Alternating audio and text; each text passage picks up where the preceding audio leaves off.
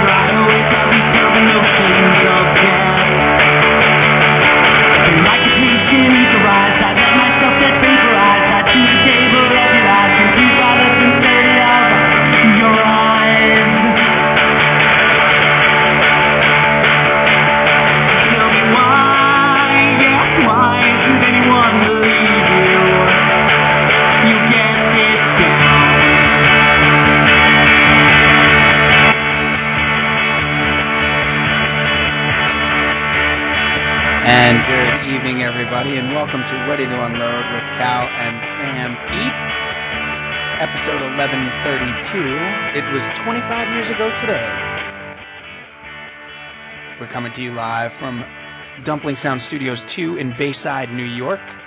I'm one of your hosts, Steve San Pietro, for this podcast slash radio show. Going to be joined in a minute by Brian Calneva Cal- Pino Caliente Calvi for uh, about an hour and a half of fun sports talk. We're a little late. We're going to try this again. We tried this about a half an hour ago, and Blog Talk Radio said no.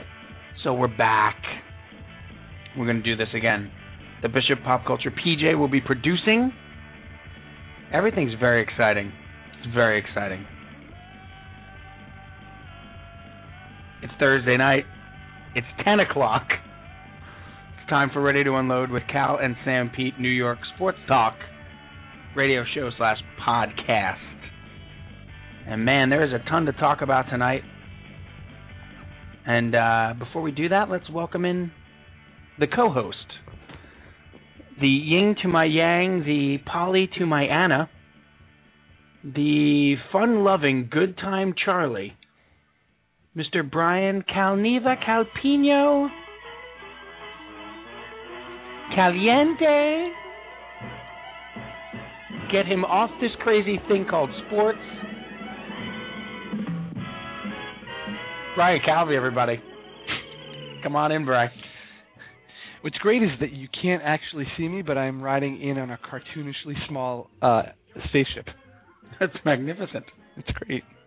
Uh, welcome to the big show, uh, episode 11 slash 32 of Ready to Unload with Cal and Sanpete. Um, we're going to talk to each other about sports for uh, next hour and 45 minutes, hour and a half, like that.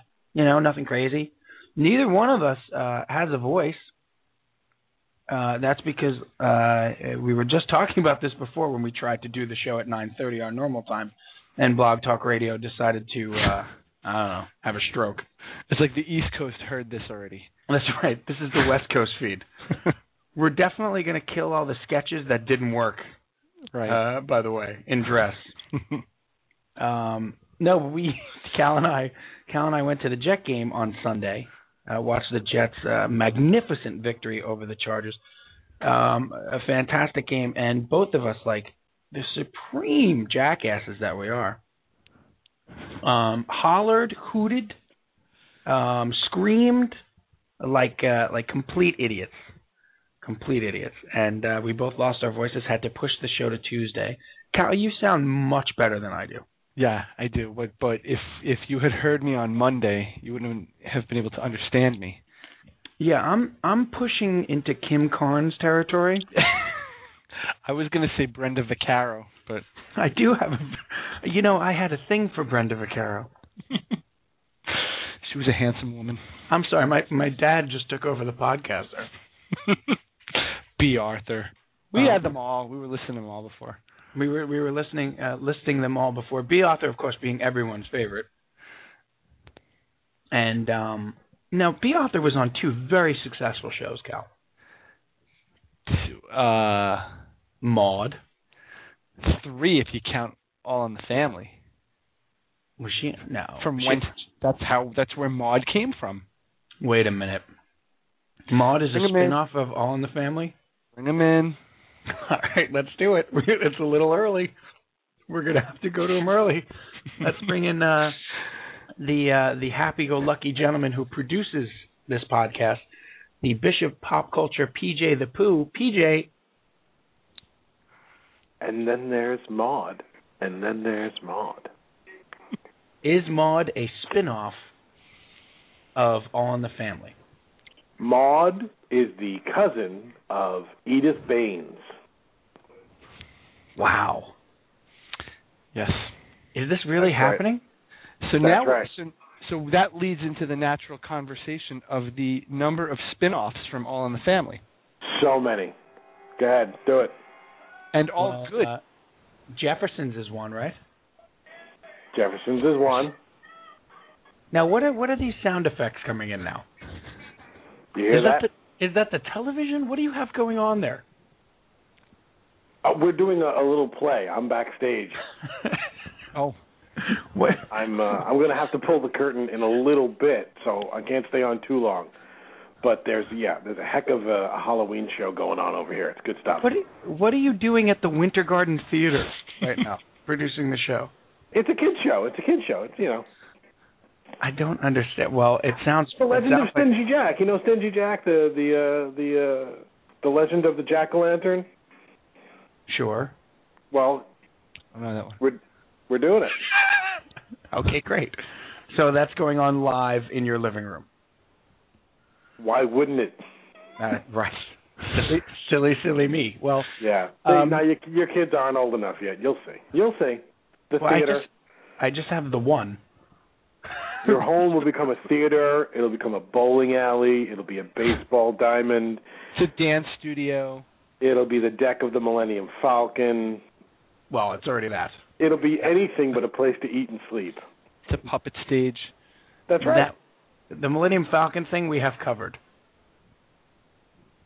But the, It's a gymnasium. that's only right. The gymnasium, Sure.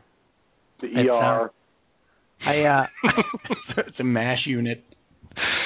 I'm uh I'm wondering, Peach, uh just getting back to that other question though, how many spin offs from All in the Family? Uh, several. Well, of course, you had the Jeffersons, Yes. Maude. and then you had, and then you had Maude. Now, Maude had a maid.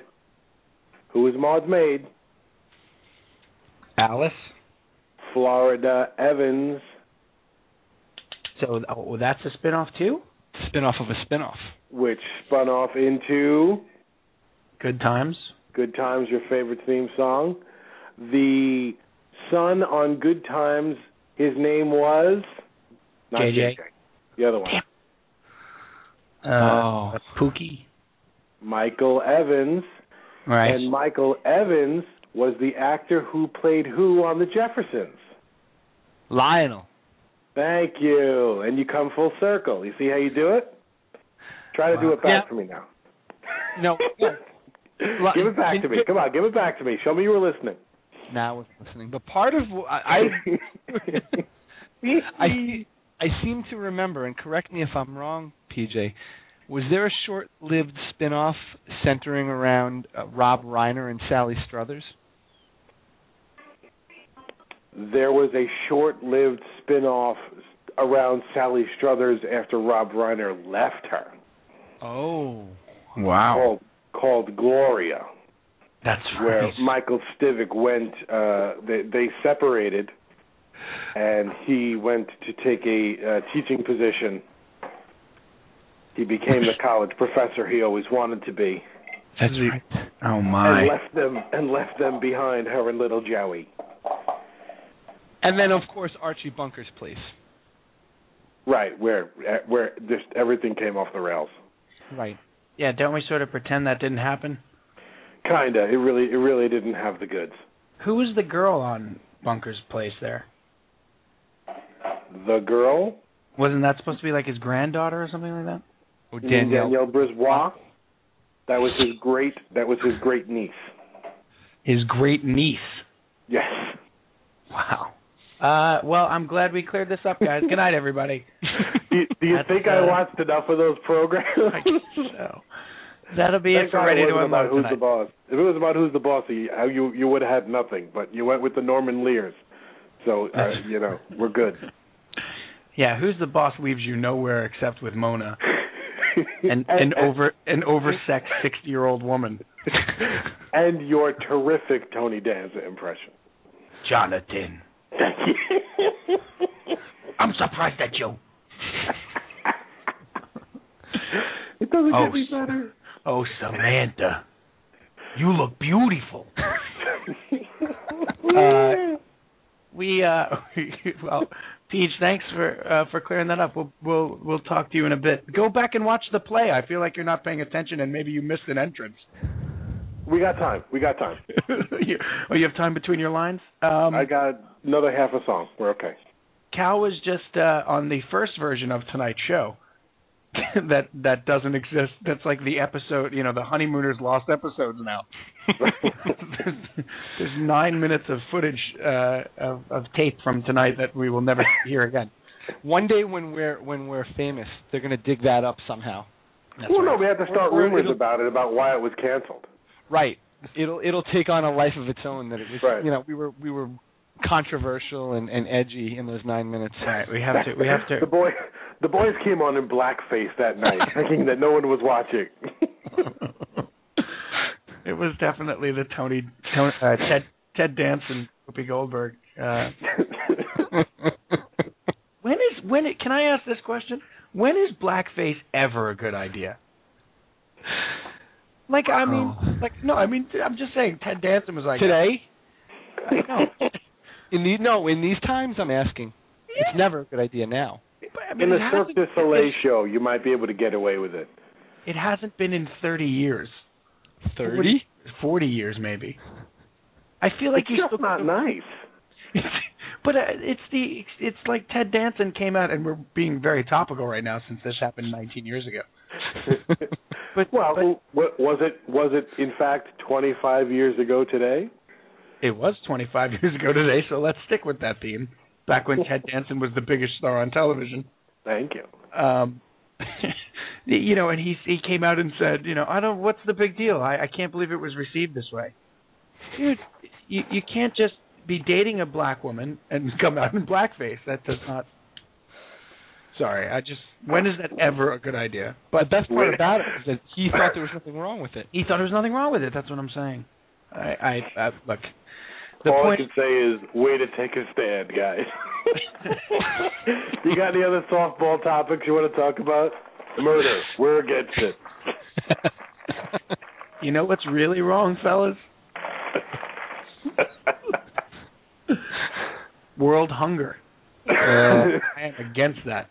Somebody should do something about that. Maybe we can get Tony Danza involved. Oh, I'm surprised at you, Jay. Speaking of hunger, though, I got to throw this out. We'll, we'll talk about sports eventually, but uh, look, did you guys happen to see that uh, Lewis Black was on uh, the Daily Show the other night talking about um, how there's a new character on Sesame Street? Sure. Uh, this this little girl, I think her name is Lily, Yes. Mhm. and she's like homeless. Yes. She doesn't know where her next meal is coming from. She doesn't know where next meal is coming from. Really, Sesame Street? Really? I mean, Lewis Black killed it. I'm not even going to bother to try to come up with something as smart or as funny as what he said, which was, all I wanted, all I wanted was some time to be able to fold some laundry. So I put my kid in front of, in front of Sesame Street, and now I have to explain famine and hunger. and all I was looking for is ten minutes to fold some laundry. And and I mean, gosh, where do you guys stand on that as a as a teaching tool? I mean, my I have a a kid who's only ten and a half months old. I don't have to explain anything to them. But Cal, you know, PJ, you guys have children that are of the age to ask the question. I'll, t- I'll tell you this. My my kids like to know what's going on. I don't think it. It's a strange choice, but my kids could watch that, and I could explain it to them briefly, and they would go, "Oh," you know, and they would just kind of digest it and move along. Mhm. I don't think it hurts. Not sure if it helps. I don't know about it as an artistic choice. I, I certainly don't see much great controversy about it. Well, I, I I mean, I think it's Cal. What what about you with the girls? No, I, I would I would agree with PJ. I don't I don't see why it's contra. Well, I can understand why it's controversial. I don't I don't agree with it being controversial. I think it's you can take it or leave it. And my kids are exactly the same. They'll ask questions. You'll tell them. They'll, they'll well, what was shrug it controversial about it was that Grover gave her five bucks and then she blew it on liquor, right. and that's how they night, ended the episode. But they were just keeping it real. They were just keeping it real. Yeah. You know? Ellie, I'd, I'd give you these ten dollars, but you're just gonna spend it on hooch. You're just gonna spend it on hooch. That's right. Uh, and now we have drunk Muppets. All right, very good. Don't you judge me. don't, don't you? till you till you've walked a mile in these shoes. You don't know Uh, me. You don't know me. And she's on Maury. the Muppet. The Muppet. The Muppet. on Can we have yeah. a uh, can we have a fat Muppet?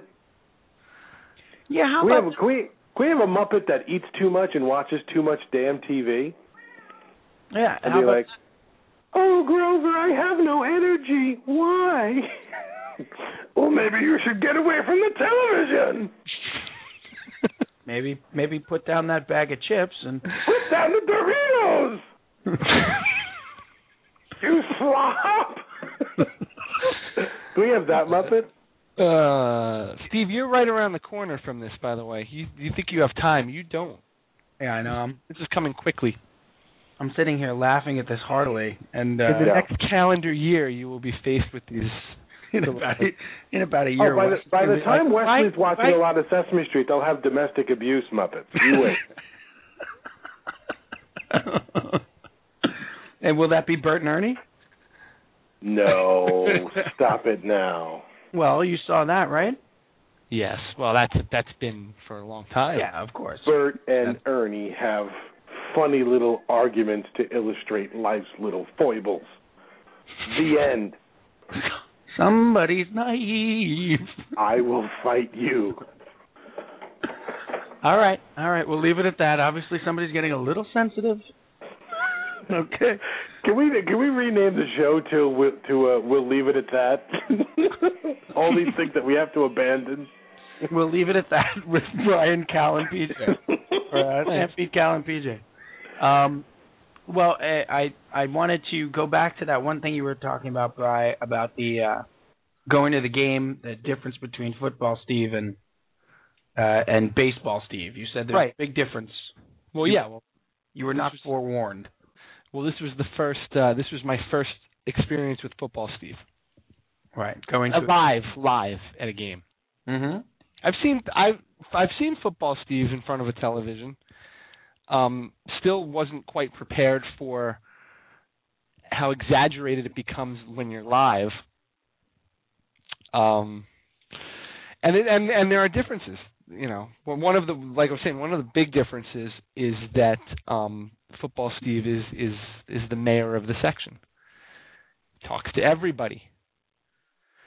Um, but the thing that I the, and this was this was the best part for me is that you kind of like you laid the ground. I don't know if you do this all the time, but we happened to be sitting behind a young uh, couple that was visiting our area that were Charger fans.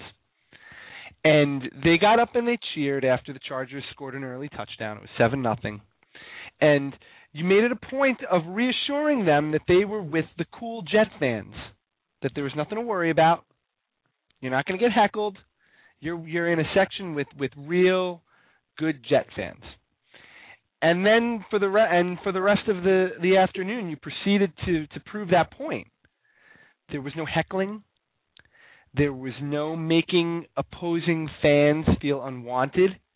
It was more about just having a good time and and being a man of the people in the section.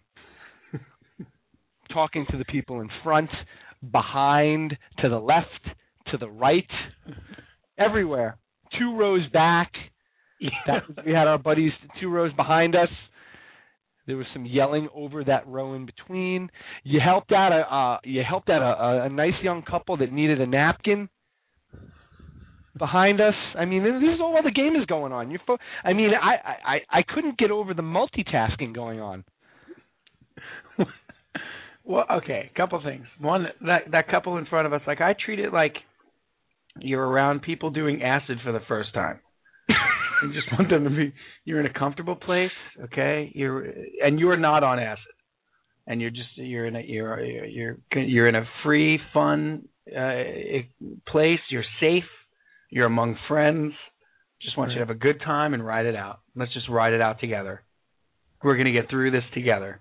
that was good because a lot you know a lot of times people will they will they'll pick on those on those poor No. unfortunate Yeah. I got to be honest, like that's uh and and I'm being completely serious here. That is one of my hugest hugest that's a terrible word. Let's go with biggest um pet peeves about going to live sporting events um is uh, fans from other teams at a game uh, or in my quote unquote my stadium and them having a hard time. And now Well- look, there there are instances where I've gone to games and opposing fans uh, from other teams have deserved some of what they've gotten, have Well, been there's a big obnoxious. right Um, but I feel like, and, and this is really true, and, and I've done this at Met games, and I've done it for a long time going to Jet games, especially Jet games, especially football games. They're so emotionally charged, uh, so much more so than a baseball game. A baseball game is like serene. You know, I mean, it's it's it's pastoral. You're just relaxed. It's slow. It's nice. You know, you're talking about the intricacies of the pitcher's delivery. yes a lot of time for analysis Right. The football game is like the Romans and the Lions, and people want to see blood, and it's you know, it's a situation like that. So I I I do do that. I I do try to be friendly to fans from other teams. You s- I I think you you even saw it when we were walking in. You know, that like I'd see a Charger fan and say, "Hey, good game today" or something like that. You know what I mean? Like not to be a jerk, I didn't but see that but they're you know they're they're so often put off by it a little Right. bit not like in a bad way they're like oh wow okay but you want to i feel like it's almost your responsibility in a way if you're going to be rabid for the next 3 hours uh for your team to show people that it's a football game you know show fans from other teams it's a football game now again you know that that's that's proven impossible at times for sure. sometimes well because a lot of times and and you saw a couple of them not not many this week i have to say but you see a couple uh, every now and then you see fans of the opposing team that their sole purpose for being in the opposing stadium is to rile up the hometown fans Sure. Sure. that's what that's what they're trying to do and you know it, in my mind all bets are off at that point Exactly. And, uh, and- to- well, short short of, of physicality, because that I never condone that. There's never a reason why you need to get physical with anybody. you know what? We need a Muppet for this. We do. We need we need a, uh, a visiting fan Muppet Right. who whose whose problem is he goes to it goes to other stadiums and is just a jackass. Right. And, and Elmo has to teach it how to be a good fan. That's true. It could work. Make make him see what what he's done wrong. I think That's, you know. that's called Andy Dick. he does look like Jim Henson's last wish, doesn't he? Is there a hand up Andy's? Never mind. Wait, never mind. hey now, Never mind. back Hey, to the game. It's well after ten, my friend. That's true. RTU after dark. Um, no, we we we did have a. I hope you had a great time. I had a great time at the game, and I I thoroughly enjoyed watching. You know, fit, uh, like being uh, standing next to you, sitting next to you, watching the game, because it felt a little like you know we've been doing the show for almost two years. It felt a little like doing the show um, while we were watching the game. That was enjoyable. I dug that. That was fun. I didn't feel like we were doing the show because when we do a show, you're not constantly beating the crap out of me. Literally. Right. You should you should explain that. Yeah, that was um that was something I wasn't prepared for. Now, again, we were talking about this earlier, and our buddy Nello, when I told him after the game, I said, "Man, my shoulder is killing me from sitting next to him the whole day." And he says, "Oh yeah." He says, "And don't ever, don't ever put your hand up, like to ask for a high five. Don't ever do that. He'll take it right off." I don't think I did that. but I mean, you were you were pounding pretty hard, and it was like I almost at one point wanted to switch seats so at least you could beat up the other side. Cause I, and the best part about it was I was sitting next to uh I was sitting next to Uncle Tom. your, your uncle, No. and you'd pound on me, and then I'd pound on him. Not to the same effect, obviously. You know, I, I, I respectfully, of of course. yes, of course. You know. He he's familiar with that. He sat next to me at games for 19 years. Yeah. So he took a uh, a beating. Yeah. So uh, is Glee here? Are they here? They're here. All right, we're gonna go ahead and go. To, let's go to Glee. Let's bring them in. Ladies and gentlemen, uh, from the hit Fox show, Glee. That was uh, what, that was one of my best uh, Letterman oh, that was introductions. Yeah, that was my. Uh, here they are. Ah, those kids from Glee, Paul. Glee. Glee. Uh, boy, we're killing it. Um, Yeah. Anyway, so anyway, yeah, that, that was game- yeah, we had a good time it was, it was magnificent. Let's let's talk about the uh, the World Series, Cal. Okay.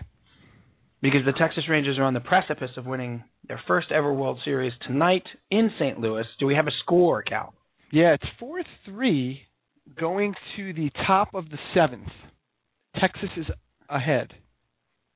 Four three, top of the seventh. So the Rangers are are merely nine outs away from their first World Series ever in franchise history. Um, can we talk about Mike Napoli, or is it too soon? Mm, I I don't think it's too soon. Can we? Where do we put him in the uh, in the equation as far as the greatest players in baseball ever? Ever? He it, I think it goes I think it goes uh Babe Ruth, Right. Gehrig. Gehrig, Jeter, and Napoli. and Napoli. And Napoli comes just ahead of Shockey. I think.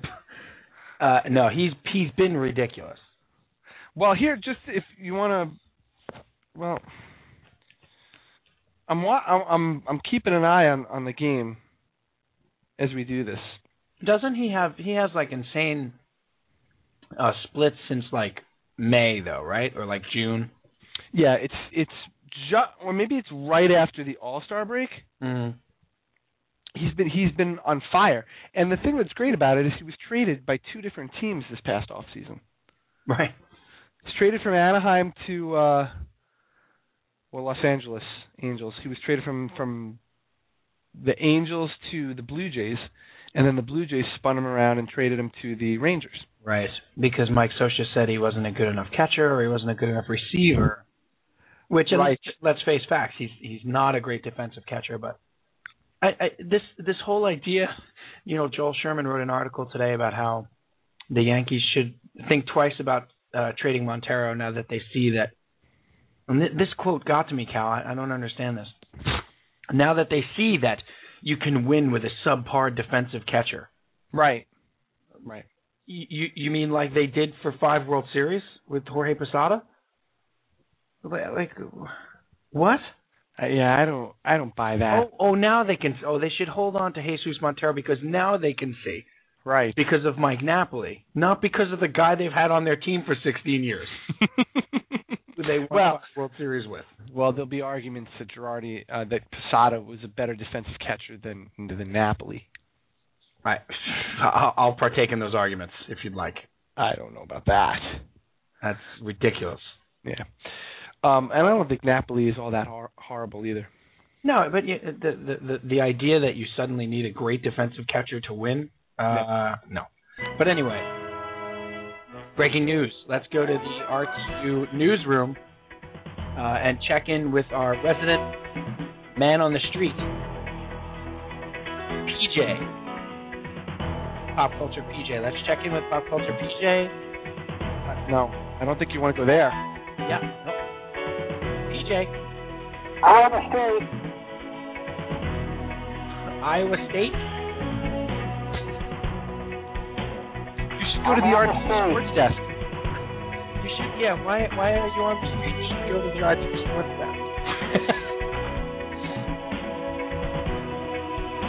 Do you not know where your next meal is coming from?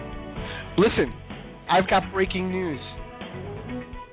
All right, let's go to Brian at the Archie Sports Desk. Somebody is at the friggin' Archie Sports Desk. Who is? I've been here all along, and my breaking news is that uh, Alexi Ogando just walked in the tying run, and it's four four in the sixth. And we talked about we talked about specialization. Cal, we talked about bullpens. We talked about how that's the difference, right? You know what you get out of your bullpen, and what and, and Tony La Russa, of course, the other night had the uh, the big the great phone controversy. He did, and then I just the, the part two of the breaking news, by the way, because it ties into the to the Napoli conversation. Mike Napoli just picked the go-ahead run off of third base. Uh, on strike two, he threw the ball down to third and picked off Matt Holliday. So, for all that talk about Mike Napoli being a subpar defensive player, he might have just saved the World Series. Right. Other than that, though, Because that was the go-ahead run. He might have just saved the World Series. on third base with less than two outs. Yes. The bases were loaded. Right. Other than that, though, Yeah. Just you know. listen, we talked about the specialization and the relief pitchers and stuff and how they're huge. And now it's not necessarily a matter of, at least in this postseason, but it's not necessarily a matter of what starting pitchers you roll out there. It's a matter of what how you can specialize in the bullpen and how you can make the game longer and how you can get specific outs at specific times. So I think we've seen this going through in the World Series. We've seen this going through in the postseason. Um, but Cal, do you think that? Let's go to the La Russa phone call thing really quick, and then I want to move on to uh, the Mets World Series, which was 25 years ago today. Um, but La Russa with the phone call and the thing with Motte, and and he didn't have Motte ready to go, and the bullpen guy thought he said Lynn, and people are get, people are getting thrown under multiple buses here. Right. Um, is there a point if they win the World Series, they come back and win this in seven games, where La Russa just says, "Yeah, I said Lynn." No. He'll No. never admit it. Never, right? No. What's great though is that's that what, that's what happened, right? I, I don't I don't understand how it could have been anything other than that. I mean, even Lance Berkman said today, like, "Boy, Lynn and Motte, I can see how you can confuse those two. Right. it just they sound so much alike." It's just ridiculous. Yeah, I if that winds up costing them the World Series, which I don't think it will. I mean, I think that's a strong statement. It's not a ball through Bill Buckner's legs. You No. know, it, it's it's a it's a pitching change that he didn't make in time, and Right. maybe maybe if he makes it, the, you know, Motte gives up a, a three run homer. I mean, Well, and and the other thing to just to use your analogy, the ball through Buckner's legs did not cost the Red Sox the World Series of either. course not, of course not. But They you, you know what I'm saying, right? It's No, not, I know, but and the Cardinals have an opportunity now to to come back and win. right. It's not a physical error on the field. No. It's a, it's a pitching change that is was not guaranteed to work. What's great about it is that it has uh, given birth to an endless number of jokes regarding Tony La Russa and a phone, Yes. which are not at all old already. Well, he did say too. Maybe I slurred. Hey, hey, Tony, with with your history, uh, recent history, you know, with with the booze and all, that might have been a poor choice of words. Mm. I thought I, you know, I said Motte, but maybe I slurred. Maybe you slurred Motte into Lynn. Right. Oh, maybe maybe you got a little Red Sox action going on there. I think he made a mistake. I think he screwed up. I think he's been uh over managing this entire series. He Well, cre- his He's been overmanaging the entire playoffs, Bry, but over managing his entire life. Right, but hasn't he had to with this team? Look at this team. Not necessarily. Oh, I disagree. I totally disagree. That's a talented team. Look, you can you can dislike the guy.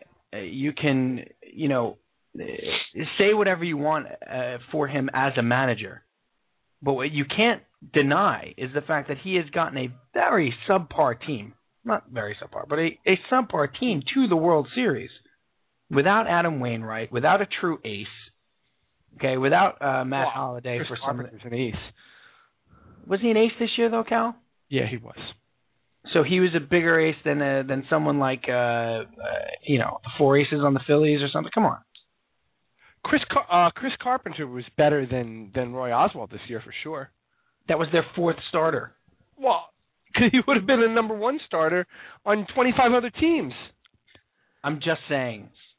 You're going to match Don't- that don't- pitching don't- staff up. Well, well, not the st- no, not the staff, obviously, but Chris Carpenter. Let's not sell Carpenter short. I mean, you have you have Rafael Furcal. You've had 37 guys play second base. What? Uh, you've had Jon Jay, you know, in center field. I mean, it's been smoke and mirrors with this team, Brian. You have to give. I'm sorry, you have to give him credit for getting this team there. And I know he overmanages, and I know he's made 65 pitching changes in 14 games, or 15 games, or 17 games, whatever it is.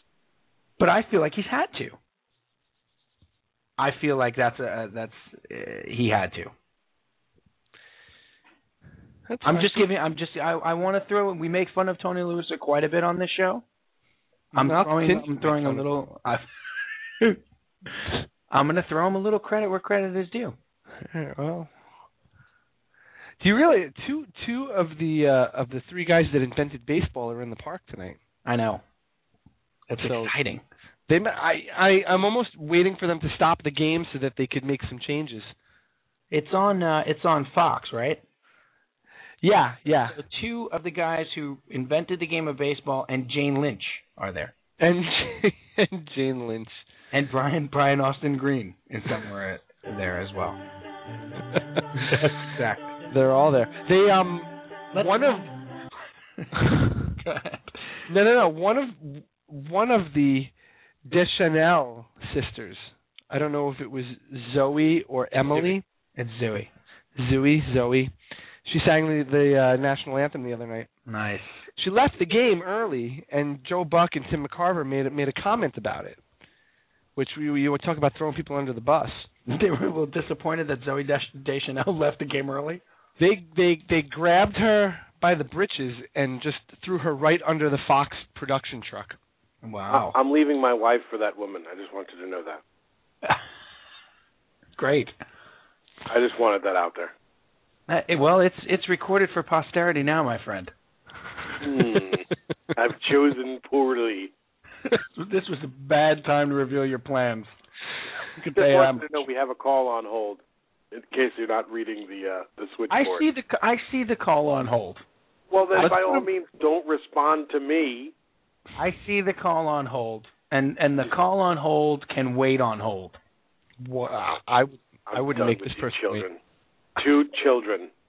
Fine, let's bring him in. Wah. Fine. Hi, Evan. Wow, what's the hostility about? I miss your scent. So nice of you to I join expected I expected fanfare, and uh, instead I'm I'm just getting hostility. And uh, I really only wanted to just talk about how much I love Zoe Deschanel, but um, I totally agree with PJ on this, P- big time. So there's a lot of a lot of wives, getting, a lot of families being broken up by this woman.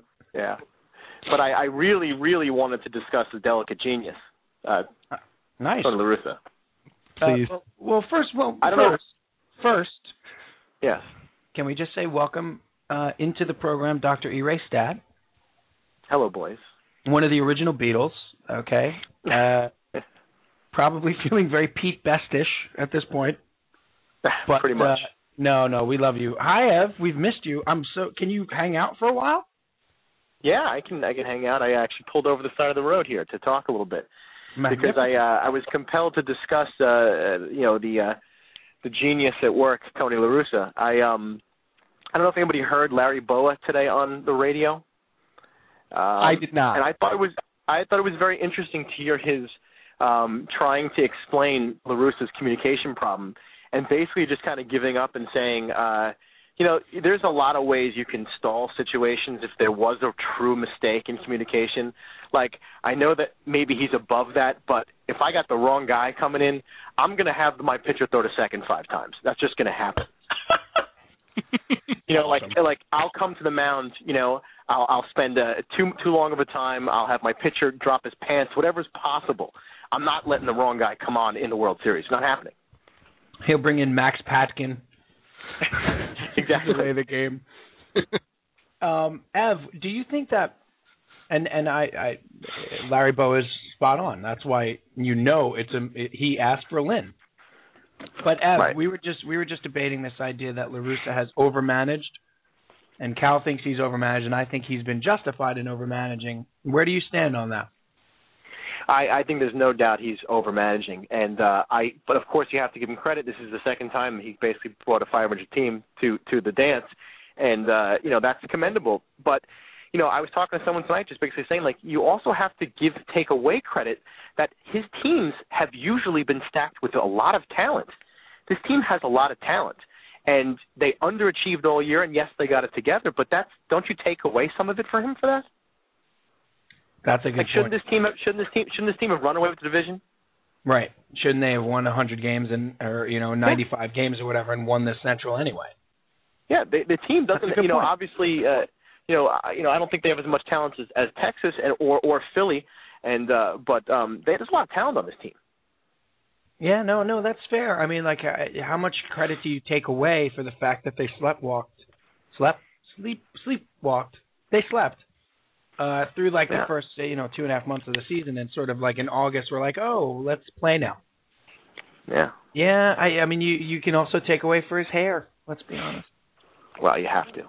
His hair is magnificent. Now, we're so glad we have you. uh, What what we're about to move on to, E-Ray.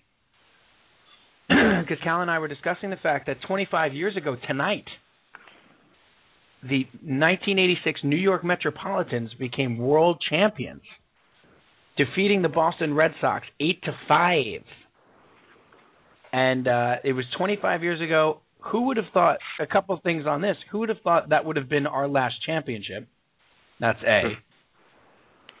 Um, and B, A and B. um, so Calvi and I, our, our professional sports teams have not won a championship since that night. And there was a lot of debate this week about uh, 86 Mets versus 98 Yankees. A lot of debate about Wow. that. I want to hear Wow. your thoughts on. Uh, we we of course have talked about the '86 Mets every day for the last. Well, um, I'd like to hear. years. I'd like to hear Cal for a second. Cal, let me ask you a question. When you were a young boy in Commack, uh, a young, live, tall, you know, uh, handsome young man, uh, did you did you get the did you get the sense that a this was the best team you were ever going to see, and b that it would take this long to get another one? Uh, no and no. Well, actually, no. Let me back Well up. Let me, no, no, no, no. That was I did that for dramatic effect. That's not entirely true. I I did think that that was the best team. I couldn't imagine seeing a better team than that at the time. I couldn't. They were they they were everything to me back then. But I did not expect that that would be the only championship. I thought that it was the beginning of of a glorious run that uh that the that that our Yankee fan friends enjoyed in the late 90s. I thought we were going to get that in the late 80s. So the fact that that that the Mets have not won a championship in 25 years is um I would never I could never have seen that coming. Although right now it wouldn't surprise me if they don't win another championship for 25 years. Wow. 25 more years. 25 more years exactly. Oh come on, Cal. At that really? point, would they then go for Theo Epstein? right? Yeah, well he'll be yeah, he'll only be 62 at the time, so And he Yeah, breaks and his after third that- curse. So after he after he brings three championships to the Cubs, and then he'll be due for the Mets, right? Would that be the curse of Buckner? Is that what you would call that then? I don't know.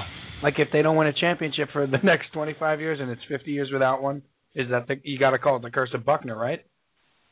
Well, uh, who? Let me ask you a question, Steve. You've mentioned this before that they should have won at least two more. Would you say? Uh huh. Yep. What was the number one reason why they didn't? Was it was it the drugs? Was it Gooden? Was it Strawberry? Like, what was the number one reason they didn't? Was it Hershiser? What would you say? The number one reason they didn't win two more Yes. World Series in that stretch was there was no wild card. Okay. That's I mean that's to me that's it. I went back and looked at the numbers again, Cal, Yeah. and uh yeah, they would have they would have made the wild card. Um, had there been a wild card, they would have made the wild card So they made the playoffs in 86 and 88. They would have won three other wild cards. So you Hmm. would have had five years out of uh, eight that they would have been in the postseason. Mhm. And and in those other years, they would have been close to the wild card had they not won it.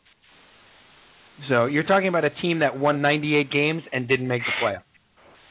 Wow. The number two, the number two reason why they didn't win another one was Mike Sosha, not Orel Hershiser, Yeah, it was Mike Scioscia's home run off Gooden. Right. Because they were Right. they were they were in full. As good as Hershiser was in that series, they were in full control of that series at that time. They were up, they were up they were up 3-2, right? It would have put them up three one in the series. That's right. Right, and it tied it at two instead. Yeah. That's right. But the the you you have to look at the fact of too that, and I say the wild card for a number of reasons. One, they would have won a bunch of them, but two, how well equipped would that team have been for a five game series? To be uh, during that era, to be able to that's what I was throw Gooden. Darling, Ojeda, or Fernandez at you in a five game series. No, no, they were tailor made for the for the wild card. They really Yep. were. So I really think that they they would have they were the victim of uh and and again the drug use does not help Evan. I'm not going to make excuses for them. You know, Doc Right. Gooden uh they traded Kevin Mitchell. That was an awful awful move. Um because they thought Kevin Mitchell was the bad influence on the team. They thought he was the problem. Exactly. right. Right. So Well, they, you know, it's interesting in should have won '86. Yeah. No, I'm saying they should have won two more and that 95 team was almost as good as that night uh, or 85 team was almost as good as that as that 86 team. Right. It might have been even Well- better because Carter was better that year. You know, But as a Strawberry Yankee was hurt fan, for most of the year. As a Yankee fan in '86, when I was 12 years old, you know, I um had not really witnessed a Yankee team that I could be proud of. You know, seven, you know, the teams in the in the '80s, you know, were they were good. Certainly, I was six, you know, uh, an age, but the height of our fandom was around that time, and the teams, the Yankees, were just so terrible. Um, and I was extraordinarily jealous of the Mets, yet at the same time completely rooting for them because I hated the Red Sox. So it was a bizarre turn of events for me. Yeah, and it was also we've talked about this a million times. The idea that you're a Yankee fan who actually remembers what it was like before the Yankees owned the city and and had made the playoffs 16 years in a row and all this stuff. Right. The Mets, the Mets, uh, and un- unfortunately, Cal, we were 12 when it was happening, and 13 and 14. Uh, but the Mets own the city. I mean, without a doubt. Literally, think about like completely the on the playground. Think about think about playing baseball at that time and how you guys as Met fans could beat us in any argument at that moment. At that time period, you know, literally you cannot say anything right now Yankees versus Mets. You just can't. Nope. Right now, But for those for those three or three or four years, three three to five years, we could not say anything as a Yankee fan other than we had 20, 22 championships. We just couldn't. Right. I, actually, it was it was y- you know you really have to go from like 84 to like 90 or 91 or 90 because 90 Yeah. the 90 team won 90 games. You know, but Right. uh, the other the other thing that The Yankees me up, and the Yankees weren't good till 95. Oh, 94 Well, when the strike. 94 right. yeah, but when you Right. look at the beginning of the 90s, 91, 92, 93, both teams were really bad. Yes. Yes. That was an odd time where both teams were just were dreadful. But the Yankees were loading up because they were drafting Jeter. And Right, we were in and we- college, so we were drunk a lot too. That's correct. Right. And we Yeah, were and You know, it's funny you say that. No, I'm sorry, Kyle. It's funny you say that too because I was looking back on baseball references, just looking at their record again, and going through their, and I'm like looking at like '93, and I'm like, woof, I don't even. Rem- wow. Like the col- the college years and the Mets for me, no idea. well that that is a product of you leaving the area also. That's the other the other thing is I was in I was in Dayton, Ohio, and there's no internet or anything like that too. I was I was here during all of during the uh, firecracker throwing and the and the bleach spraying and the you know Oh, Well, the, I'll, uh, the I'm gonna I show was you think- the Bronx. I was fondly remembering the other day, uh, like uh, video games, uh, RBI baseball, and uh, especially in the late '80s and '90s when uh, the Yankees had awful teams, and I'd look over at the Mets and, and I'd, I'd want to be able to play with Gooden. Yet my the best pitcher on my squad was Dennis Rasmussen.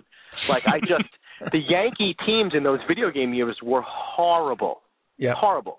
tough, very very tough to get by with that staff. In both Yeah. in real life, both in real life and in RBI baseball. exactly. So, so uh, this this 86 versus 98 thing has come up a ton. 86 Mets versus 98 Yankees, and uh, and who would win, and and blah blah blah blah blah. I think it's I I think that's a, a great debate.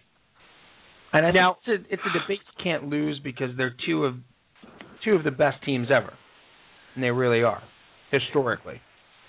Now, just to give some perspective, the one guy that played on both of those teams, Darryl Strawberry, he went with the 86 Mets. Hmm. Yes, he did.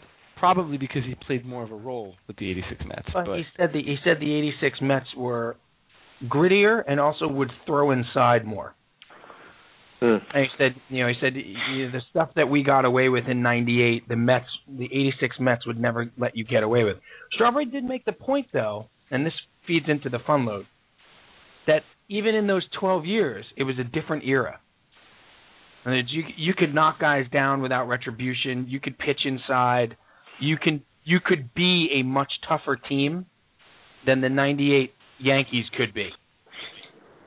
And he said that would that would play a huge role in in that, which is interesting and and what I wanted to talk about in the fun load. This idea of what guys from what era could play uh, today, like what all time greats. If you if you plop them down today, would they be successful? Would they be as great? But let me Ev, let me just get your take on uh, 86 98. What do you got? I think probably the '86 Mets staff was light years better. I, I think that you know that the starting pitchers were better. I think the Yankees bullpen, you know, was probably a little bit better. I think maybe overall the team was a little bit more balanced and better. Um, it'd be a tough series, but I I I think I think probably the the Mets would uh would I think it was a seven game series, but I, I don't I don't know. It's a tough call. I think the 80, 98 Yankees are a pretty damn good team though. They're an unbelievable team. You know, the the argument Yeah. comes and says the the 98 Yankees had to win 3 series to win the World Series. Yeah.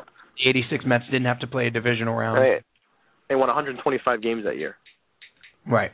And the Mets uh, the, the Mets won 116 uh, with the playoffs, but also the the Mets didn't have the luxury of facing Tampa. Didn't have the luxury of facing um during the regular season because the Yankees won 114 games that year. The Mets won 108, but there were two less teams. Actually, there were four less teams.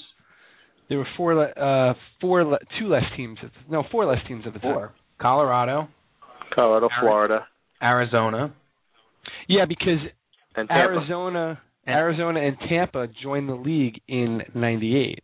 Right.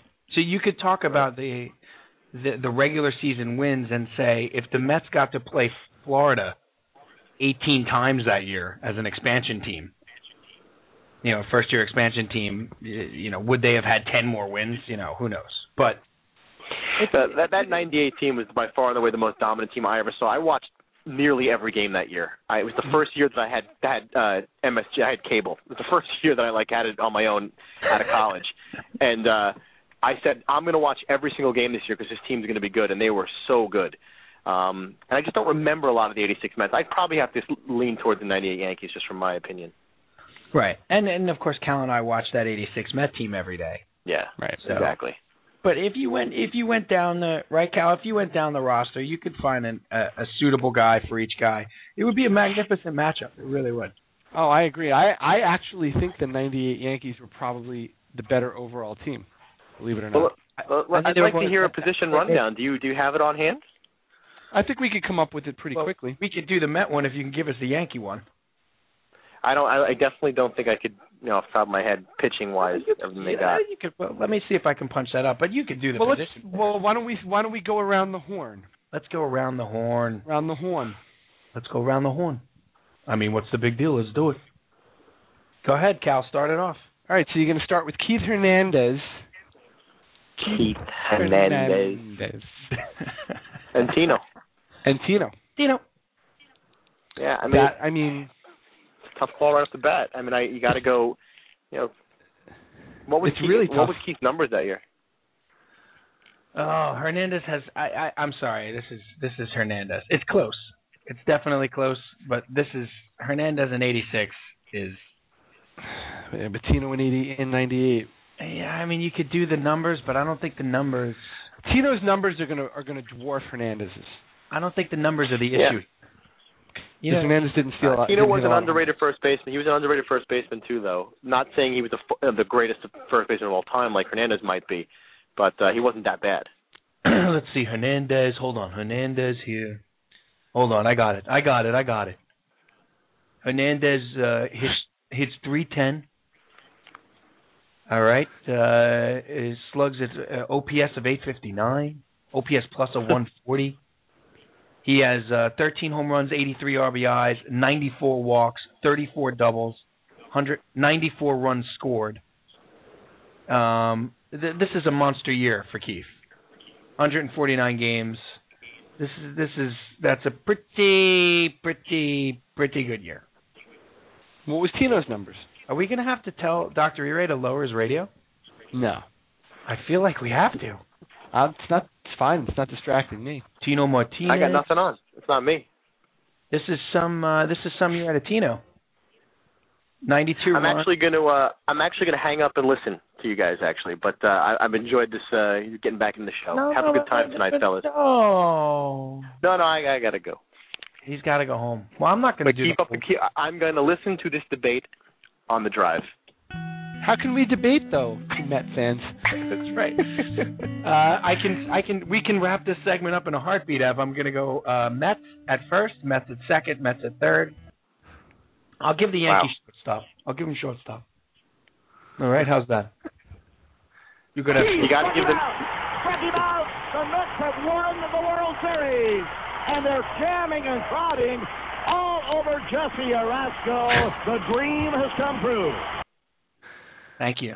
I was saying that, but that's what we got. it was worth it. That's all we got. Honestly, uh, we're Ev, we're gonna have to do this another time because He's gone. Yeah, he's gone already. he's gone. No, he's just a, no, he's gone.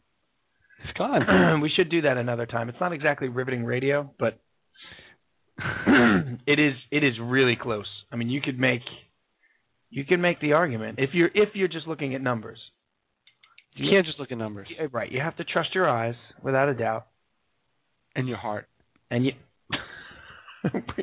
where's the Where's the guitar music then, PJ? Hmm. Where's the Where's the soft guitar music then? Uh, what? Threw a curveball. No, no, no, not Glee. Enough with Glee now. Take that. I want that cart removed. I want it out. Jane Lynch or Tampa Bay safety John Lynch?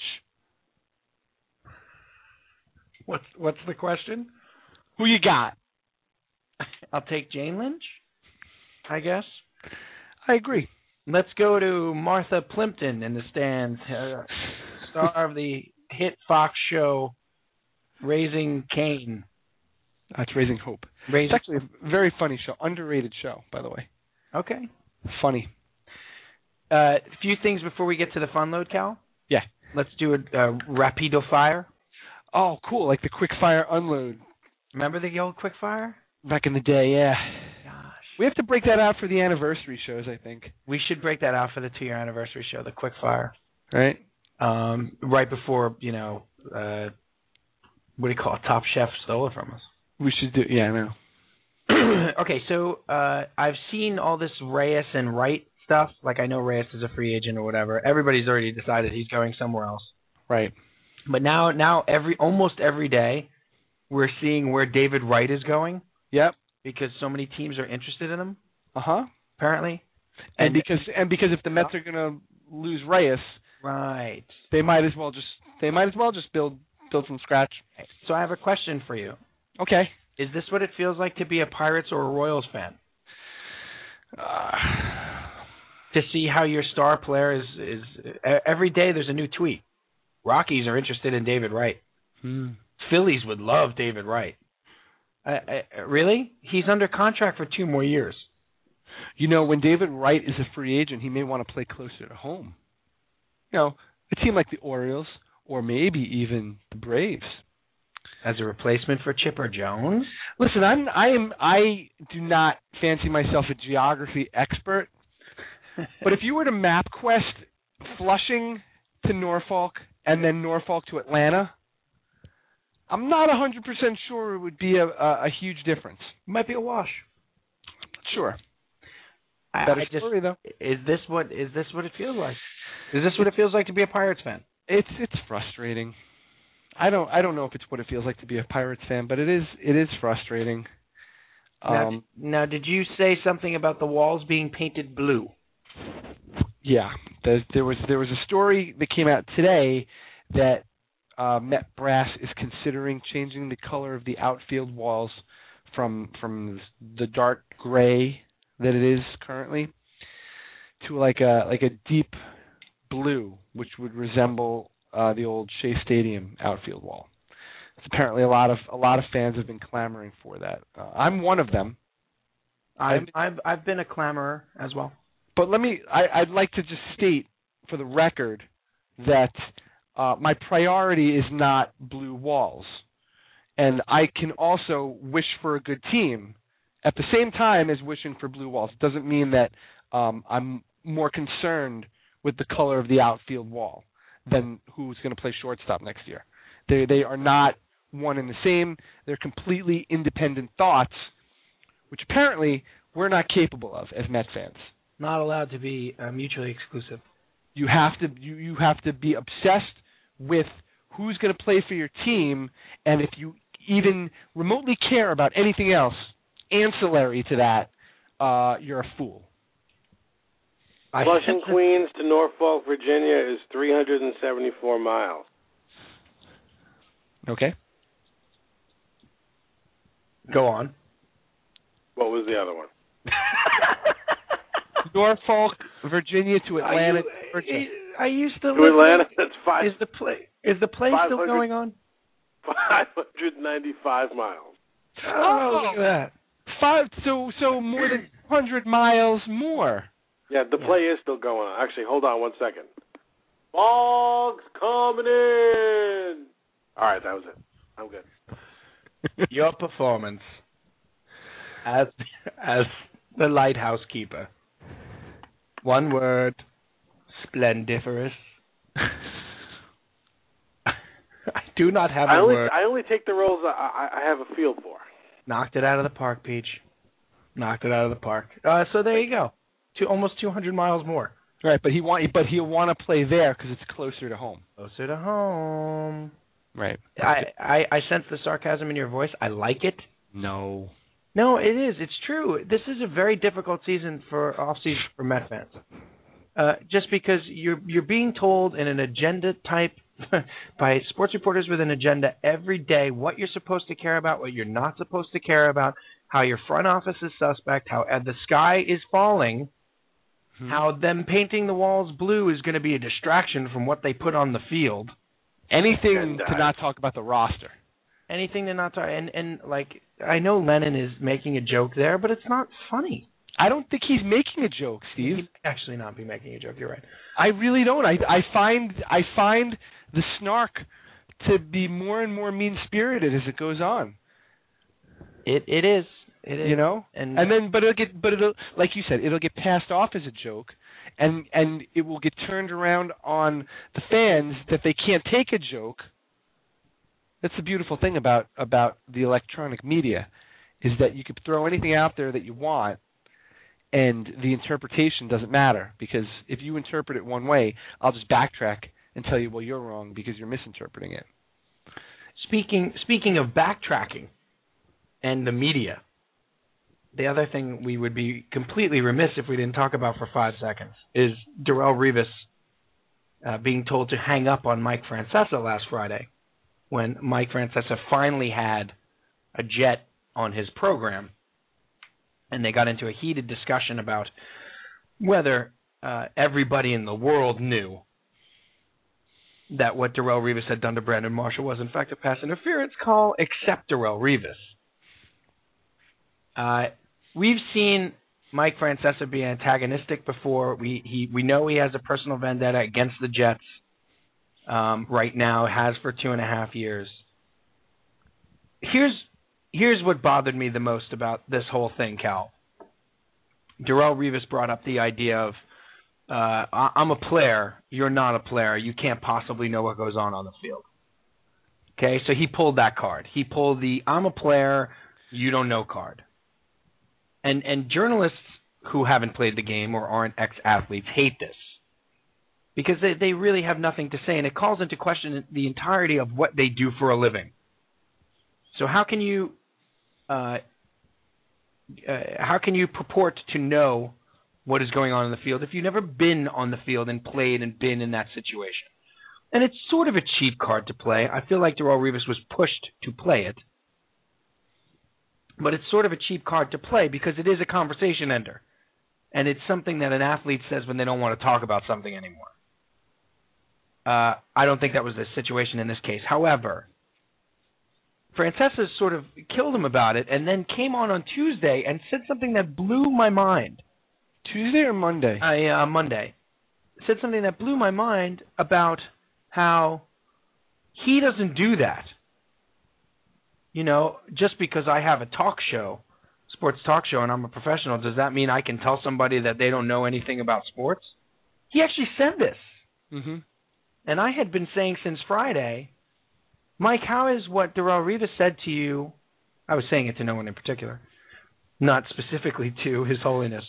I think you said it to me. I did say it to you, without a doubt, definitely. How is what Darrelle Revis did any different than what you do every day when you hang up on people and tell them they know nothing about sports, and you do because you have a radio show? Well, here's the thing: people did get through and ask him that question. And what did he say?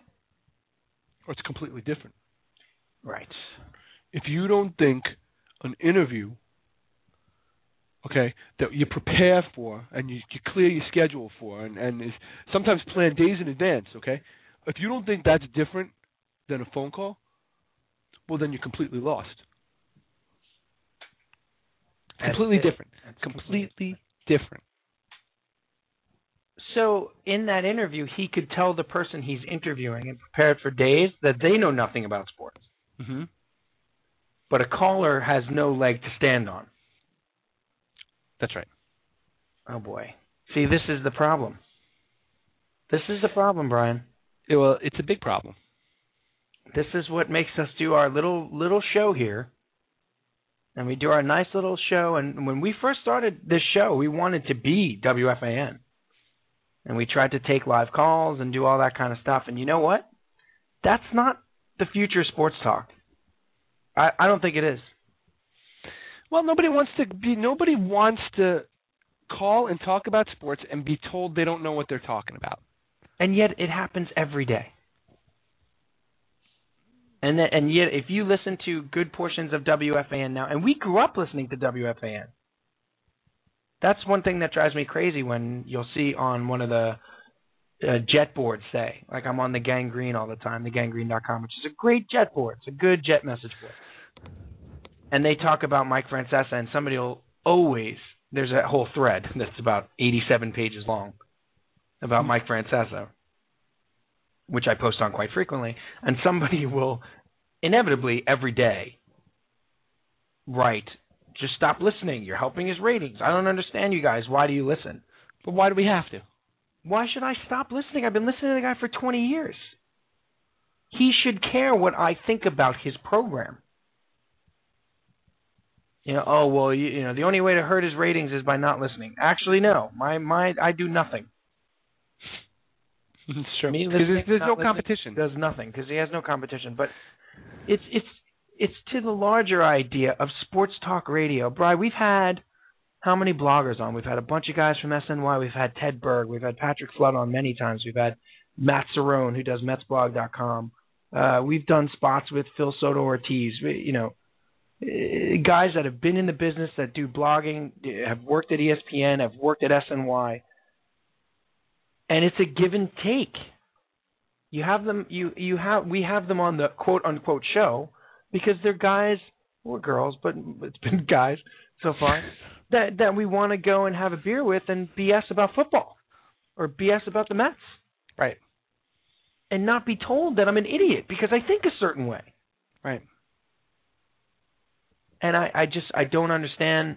I mean, I do understand it. I understand it's money, and I understand that it's comfort, and I understand he gets 50 calls a day telling him how great he is. And you know Adam Rubin has fifty thousand followers or whatever. It's fine.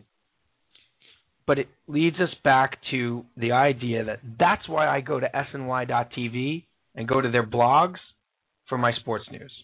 Or that's why I'm that's why I'm listening to mostly Mets and listening to their podcast instead of listening to Steve Somers or, or Joe Benigno and Evan Roberts. Because I'm not being told I'm an idiot while I'm listening to them. And you know what? You're going to get the same news essentially. Of course. Of course. And, and you're and you're going to get it from people like you who share the passion. Well, it's it's it's sharing the passion, but he he displayed Mike Francesa displayed on Friday to me what is a cornerstone of the argument against uh, sports talk radio in that format. It's one of the cornerstones of the argument, and that is the host is never wrong. The host is never wrong. And he sat there and told an NFL cornerback that he was wrong and mm-hmm. kept and kept going after him. And we're not just talking about any All Pro quarterback or you know cornerback. We're talking about the best cornerback in football right now, who's on his way to having a sort of a knock on something wood, Cal, having a Hall of Fame career. He could not just let it go at he disagreed with him. He had to be right. Had to be. And and you know what? It's not just Francesa. It is asymptomatic of all most of sports talk radio. Yeah, you can't you can't say all. You can't but, say all. There but, there are some great great guys out there. There's some great great guys and girls out there. But the okay. vast majority, the vast majority, cannot be wrong. And I'm sorry if I'm soapboxing a little bit here, but that that incident on Friday was, and considering what you and I, Cal, have been doing for the last two years and almost two years, trying to get this show going and and get getting people to listen and trying to make it just a conversation between you and I, and also having our friends on, having friends that we know talk. We just had Evan on. We started the show with Evan because Evan knows a lot about sports, and he's fun to talk about sports with. And he doesn't agree with us a lot. No, I mean, what was it? About a month ago, we got into the the, the debate about uh, uh, Reyes with the bunt and the batting title. We had a great debate. We had a great conversation and debate. We had a debate over the weekend about the Francesa thing. We did. We did. A pretty pretty strong debate too. But you know what? Neither one of us was was right or wrong. It's or not of, politics, of us. religion. It's sports. It's sports. You have fun with it. You know what the one true thing I can tell you about the 1986 Mets is? You know what's one of the the only true things I can tell you? Keith Hernandez played in 149 games. Okay? That's fact. That's it. Those are the only facts, though, in sports, Cal. It's the numbers. That's it. That is it. I agree. Okay? Everything else is opinion. Everything.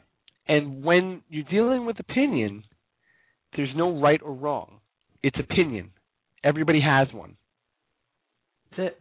This Everybody's is allowed you know, honestly, I'd love to bring PJ back in here for just a second for one reason. And PJ has I've known PJ for you know 18, 19 years, and I've known him been, been very very close friends with him for 14 years, and he has never understood why I listen to so much sports talk radio. He could never get it. No.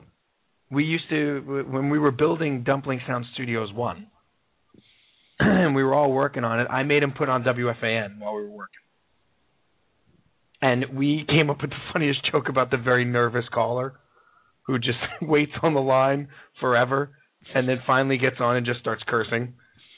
it's just like Mike Piazza vagina. Oh God, nervous. Hey, hey, Jimmy, Jimmy from Ozone Park, you're on the fan. Oh God, nervous vagina. Ooh, Mike Piazza, nervous. And that became like a, a long running joke. But even that day, Pete, you told me I don't get it. I don't understand. It's it's this strange. I don't know, jockeying for position or something. Who holds the the golden stat that's going to win the argument? And inventing the arguments so that you can show off the stats that you know. Stuff drives me crazy. It just it makes people it it puts people in a very intense situation. Sports does. I don't know why. Most people just it it, it brings out the need to be right. You know, when you're arguing something, don't have to always be right. Well, and it's it's entertainment. I mean, it's at the end of the day, it's supposed to be a diversion from the the the troubles and and foil, foibles of everyday life. And foibles not the right word, but the the troubles and the tribulations. Tribulations. Eh, eh, thank you. Eh, which always sounded like a game to me, a board game. Tri- trials and tribulations. just tribulations. Oh, like an '80s board game. Like, what are you playing? Tribulations. Want to play? I have a very bad commercial for tribulations, but it's supposed I feel to like be. I can find that commercial on YouTube right now.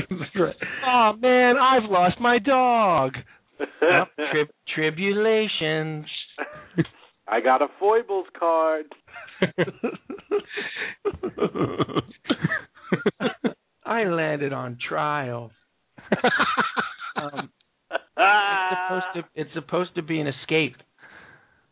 It's Hey, I to be. understand. They only play football on Sundays and one Monday night, so you get to talk about it for the rest of the week. Well, and also so the player can heal. It's a very rough game. From the fans' perspective, I'm saying. Right.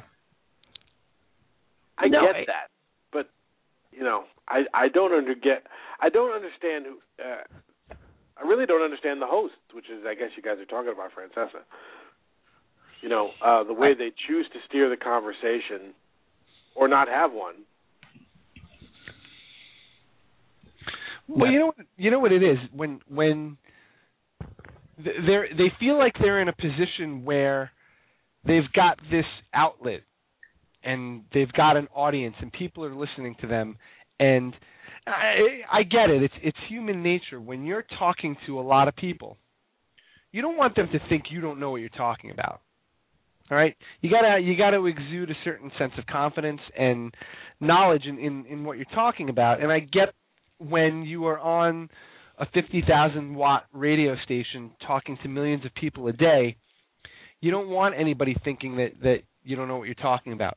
But what they do is they take it to an extreme level and they force the issue that they are right upon the audience, whether they're right or not.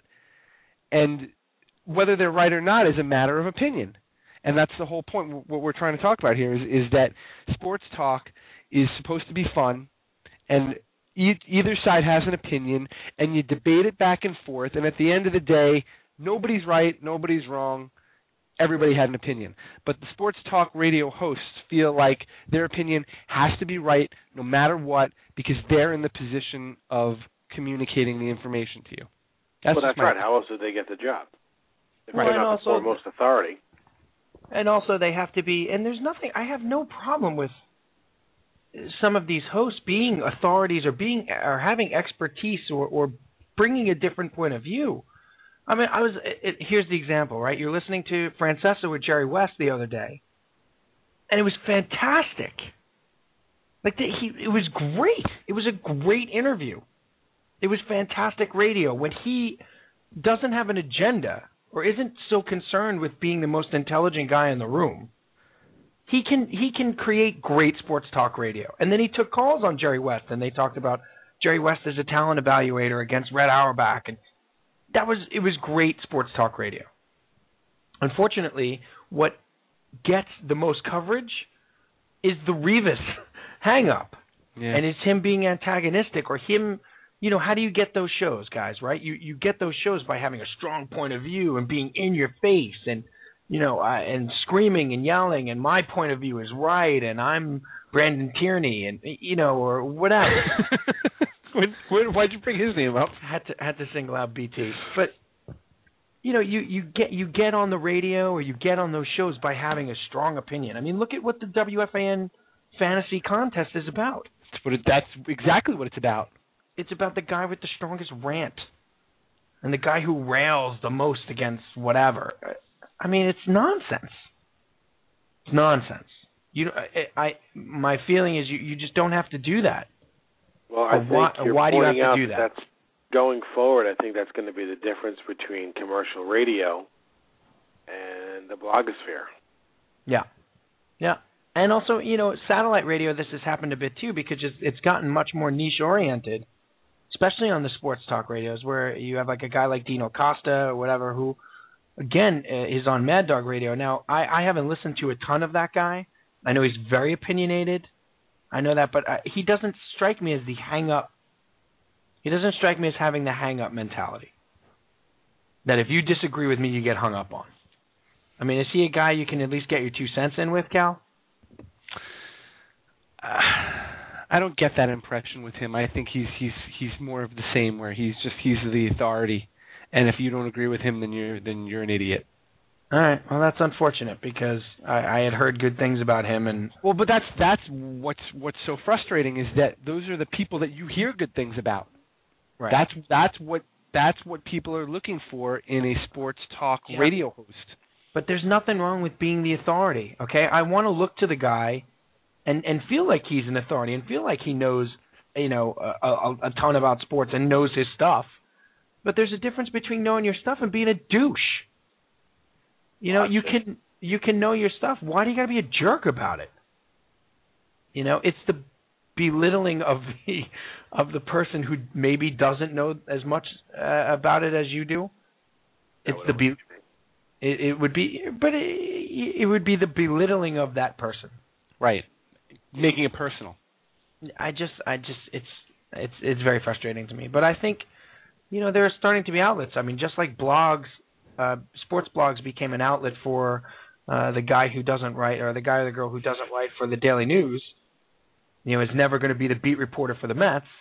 I think podcasts, and I think uh, even eventually satellite radio is going to become the home of, you know, sports talk where uh, nobody, and not everybody's a douche. Satellite radio is going to be is go, going to become the home of also uh, 60 to 70 pro athletes a year who don't know what to do once they've retired, and so they'll take a shot at having their own show. Yep, I mean that was already starting when we were flirting with uh, Voice America, VoiceAmerica.com. Uh, you know, we they already had five or six professional athletes that had podcasts on there.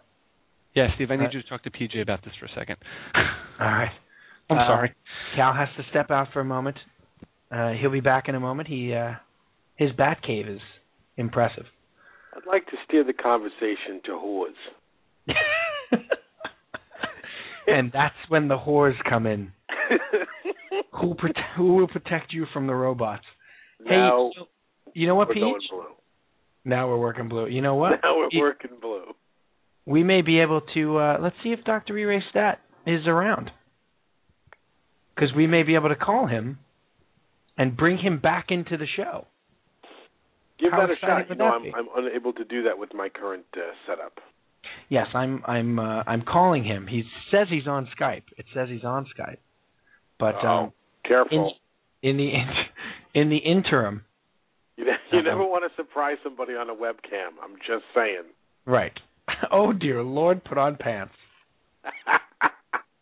Uh Peach, we're gonna we're gonna do a few more minutes here or whatever. Uh, but um, and when Cal comes back, I want to talk to him about that idea uh, in the fun load. And this is exactly what I was talking about. The idea is that there there's great sports conversations to be had. Nobody's right, nobody's wrong. They're just interesting. Okay, but before I do that, I've gotten a lot of blowback. No, that's not the right word. Feedback. is is this on? I've got- just go with it. Go with it. I've got I've gotten a lot of uh, Eddie Grant Electric Avenue. Oh wait, that's reverb. Um, from uh, our Kubrick uh, you got conversation. feedback on the Kubrick conversation? I did, Oh my gosh. I did. Uh, uh, a people We're think that. I think people think genre eyes is just fine, All right. Let it but go. we sh- but we should pronounce it genre eyes. John Rise. Correct. And uh, and B. I like that guy's voice. That guy's good. And B, People would love to to hear you genreize your top five Mel Brooksian. oh, sure. Now they can they don't have to include they don't have to necessarily be Mel Brooks films. Oh, But I think we you know just like the Kubrick ones didn't have to be Kubrick. right. So uh, we, we're we're going to make uh, Mel Brooksian into a genre unto itself. Well, what do you, what do you need to be Mel Brooks? You need to be uh, you need to be Madcap. Yep. Do you need do you need a musical number, or does, does that just help? I would say. You need a musical number. That's I limiting. Would say, I would say, I you need a couple of fart jokes. You know, you need a little, you know, a little categorical. Categorical. That's funny.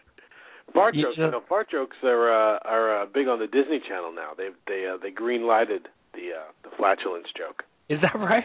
Oh, it's a big thing. Well, are we gonna have like flatulent Muppet now too, just to tie it around full circle?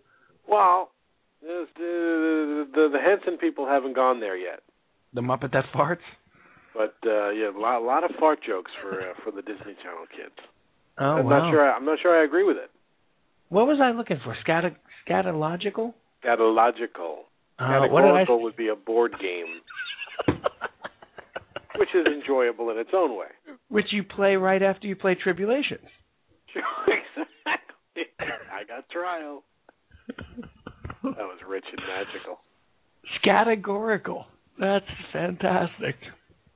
I just I just created a word to describe something during categories. My very favorite Mel Brooks movie is uh, Young Frankenstein. Okay. Welcome back, Cal. Okay, I'm sorry about that. Did you run? I, a little bit, yeah. Is everybody all right?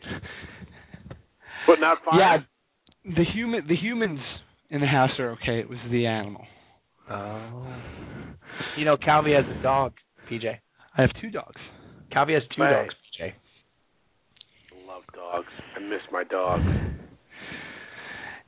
All right, I want you to catch your breath, Brian.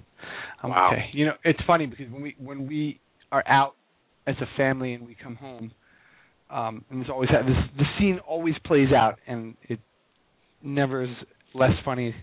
Um, we'll come in and, and my wife will say to the kids, you know, somebody let the dogs out, and then immediately they'll go who who who who, like the song, who let the dogs out. Wait, the dogs do that? No, my my daughters do that. Oh. How many dogs can sing?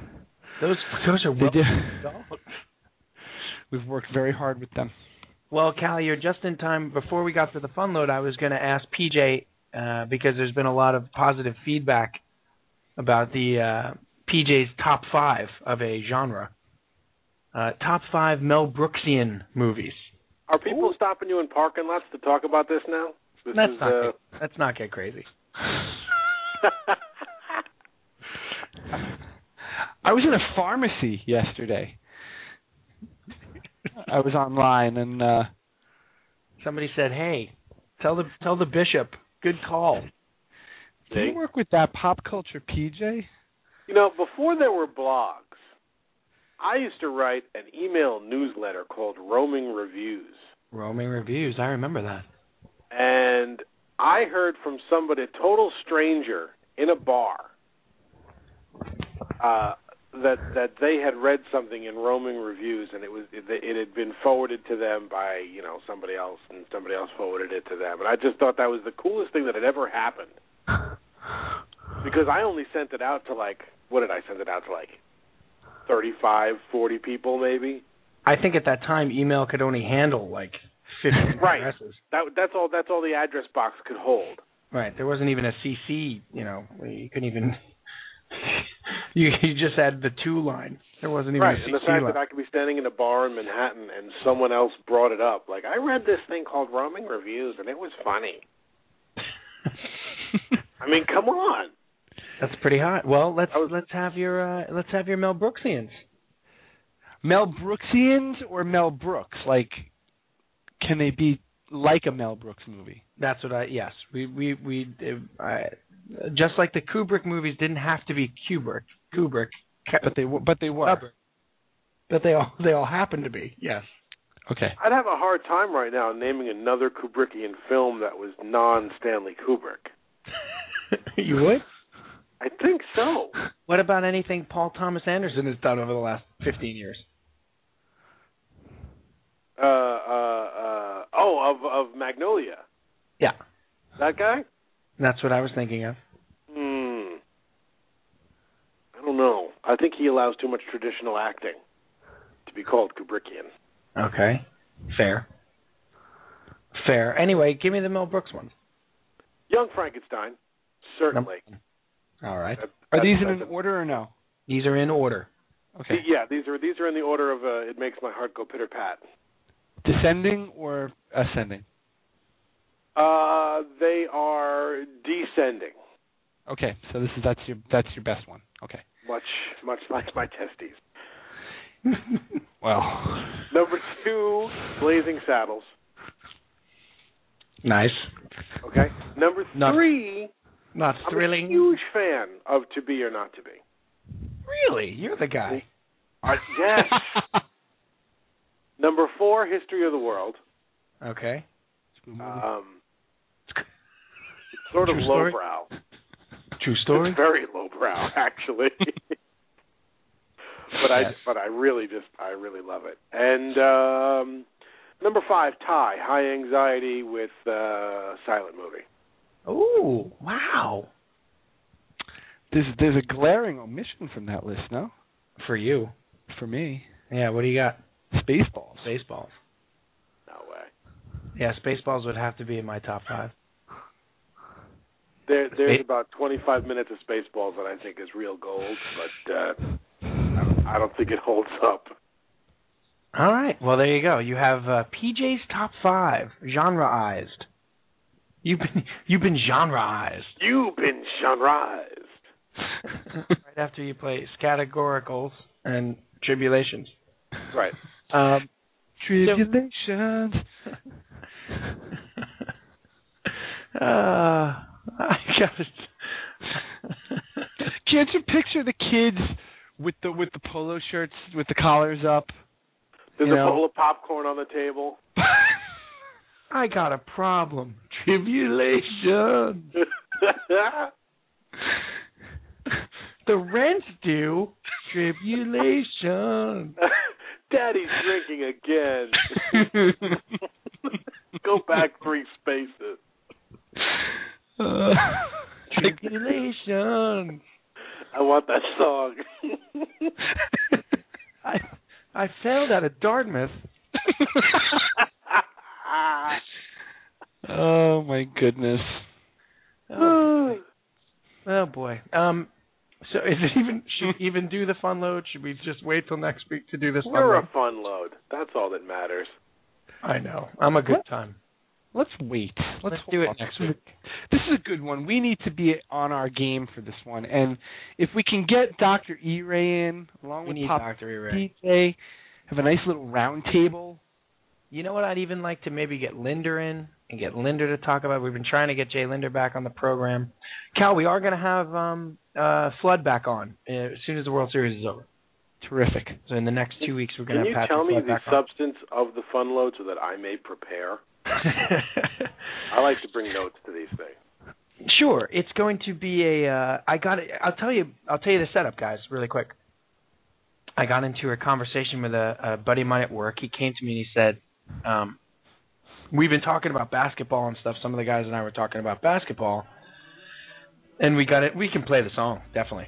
Um, and we got into um, this debate about like what NBA players would be great today. Like, could Michael Jordan play in today's NBA, or would he still be Michael Jordan? You know, and we were joking about how he took 50 shots a game and blah blah blah blah blah. And the conversation went to Wilt, and I said, you know, these guys are considerably younger. Not that I saw Wilt play, but, um, and I said, you know, Wilt Wilt would dominate. I mean, Wilt will always dominate because Wilt was a freak. And so it basically, he came to me like two days later, my buddy, and said, yeah, that was a that was a really interesting conversation. He's like, "What do you think about that in all sports? Like how much the game has changed, like what guys from 30 years ago could still play today? You know, and would and would they be as good? And guys, girls, whatever, like golf, tennis, you know, would would Chris Evert stand a chance against a, a Williams sister? Gotcha. You know, in her prime because of the rackets and because of also the physicality of the Williams sisters that are, you know, or would Tiger would you know Tiger Woods and Arnold Palmer. I mean, you, but you could do it in baseball. You could do it in basketball. It's very interesting because the one thing you can't teach or or you can't unlearn is height. like Wilt Chamberlain's always going to be seven foot two, Right. and there's and and, and a seven foot two athletic guy is pretty much always going to do well in the NBA. You know, or has a chance to do well in the NBA. So the basketball argument is interesting, but the football one is extremely interesting too, because these guys are such physical specimens, and the game has changed so much in the last thirty years, and that the speed of the game, like would, you know, Jim Brown be a dominant running back today, with the speed of the linebackers? Like there's linebackers that are as fast as him. There's defensive linemen that are as fast as he was. You know, he didn't You know have. who I'd like to hear chime in on that is Mike Francesa. That'd be great. Great spot. I'm not coming on some little show. You know what I mean? I, yeah, I'm going to see if I can get him. Why not? Look, Why I'm not, wouldn't he? look, I'm not going to come on some little show. Hey, we have a call. Yeah, we do. Do you see that, fellas? I got, I got nothing. Should we take it? Yes, please. Please All right. take it. Let's take the call. Hey, welcome to Ready to Unload. You are on the air with Cal and Sanpete. What's up? It's Dr. E-Ray again. How are you? Would, did you call from your incognito number? I did, I did, and uh, you know, I, I just I haven't heard the word the term Kubrickian so many times in one show. I had to call. That To compliment us or- or- from United Arab Emirates. Is uh, what? Yeah. Why? Why are you calling from Austin? What? Uh, we we were uh, we were just Are you still in the car? No, no, I'm at home. I'm using the uh, the I don't want to say it because we don't have a sponsorship yet, but it's a wonderful tablet device. Got it. ah. So you're using the playbook. Exactly, Samsung. I uh well I tell you you're, you're as clear as day. You sound I fantastic. should do all I should do all the shows from this uh this setting. I love it. E-Ray, give us your top five Mel Brooks movies. Mel Brooks. Oh, it's got to be uh, Blazing Saddles, Young Frankenstein. Um, uh, I I would say Men in Tights is like the la- the, the worst movie of all time. Rough. worst movie of all time. That movie is awful. It is. It is. Do you What have about uh, Life Stinks? It does, PJ. It does. You're right. But let's get on that off the air. Let's talk about that when we play Tribulations. Tribulations. I don't Uh, think he understands. I can't think of any, where else are you going with uh, Mel Brooks? Where else have you gone? You know, we we talked about uh, PJ's top five is difficult to debate. The only thing I would throw in there is Spaceballs, which Right. uh, which he Yeah. disagrees with wholeheartedly. No, see, Right. Spaceballs to me is like the Revolver Rubber Soul period, except instead of moving on to Sergeant Pepper, he moved on to Men in Tights. It was that turning Yeah, point where you- things I'll tell you- started to get noticeably worse. I'll tell you what. That's a Spaceballs has not aged well. Have you watched it recently? That's what PJ said. Oh, Really? Why is Oh. that? How is it? How is it not aged well? It, it just seems very dated. The humor seems very, very um cheesy and sticky, and and it doesn't have any cleverness, cleverness as the uh, the you know the other movies we named do. But Rick Moranis is really good in that movie, guys. Yeah, he's he's definitely a bright spot. No doubt. And so is John Candy. I mean, is there is there an American actor that I miss more than John Candy? You'll have to answer that for yourself. He's not American. That's the problem. He's Canadian. Thank you. He's Canadian. He's North Well American. He's continental. This is North America. He was in Continental Divide.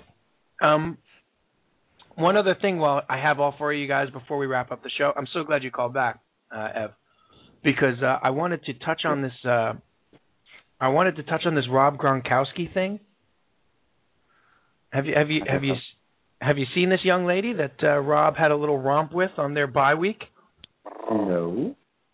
Oh yeah, Rob Gronkowski. You haven't seen the story yet? No, I haven't.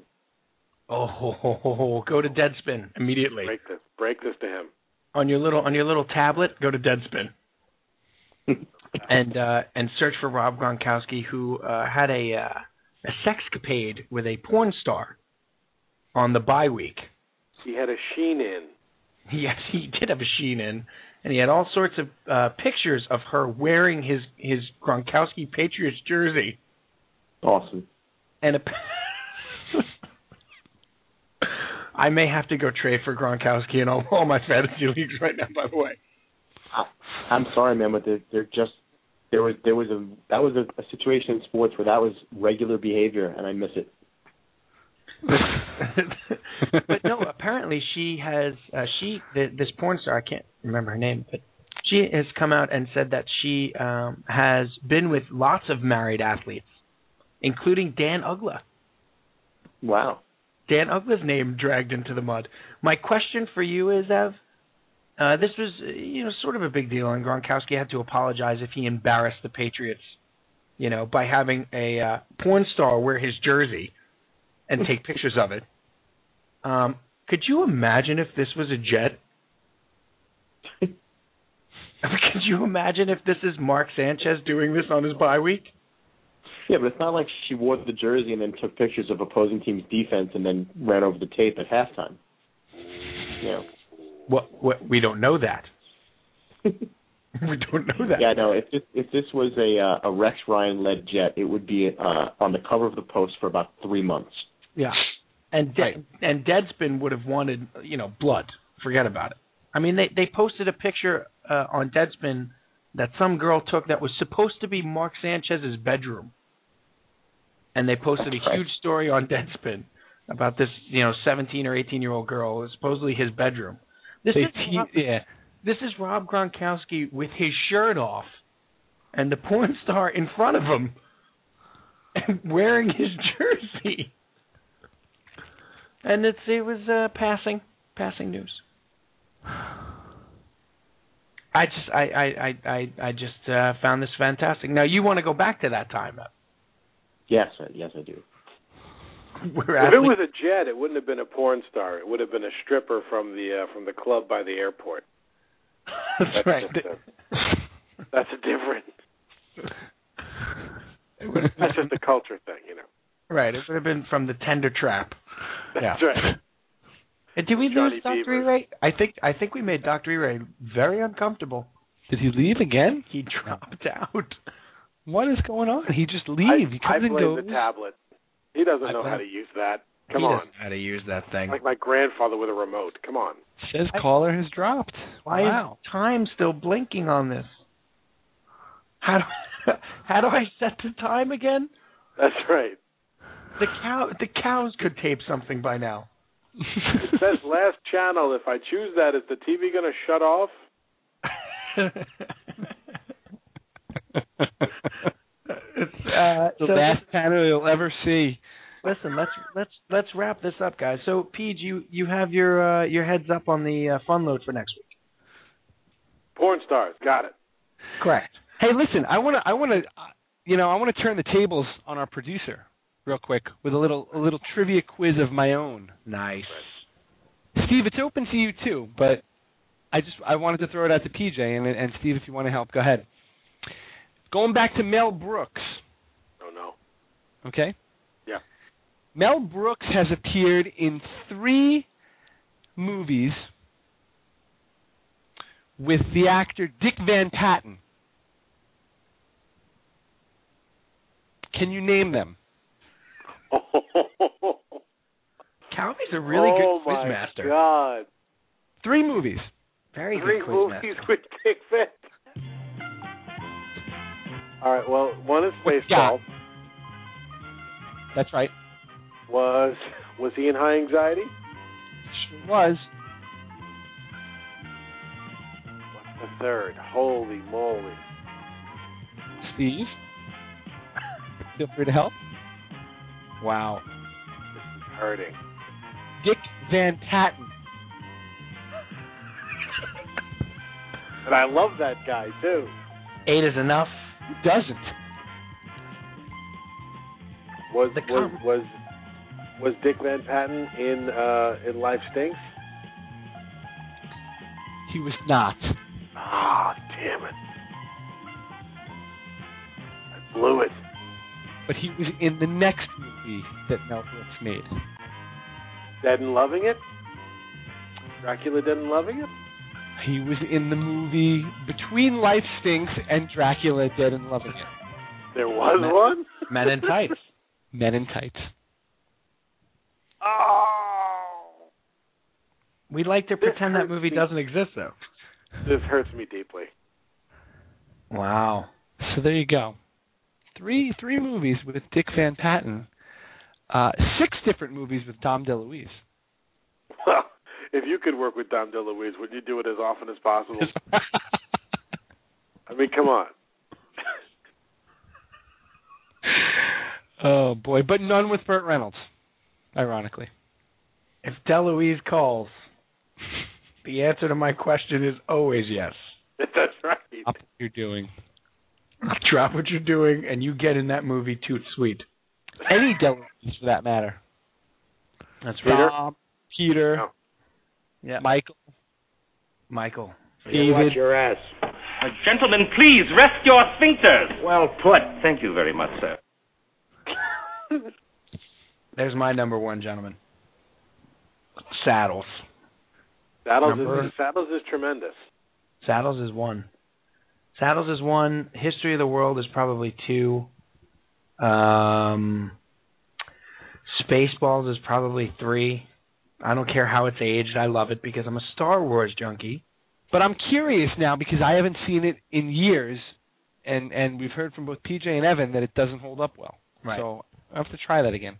Young Frankenstein is if four. you consider if you consider the quality of his other movies, I think you'll see that it uh, Spaceball uh, fades.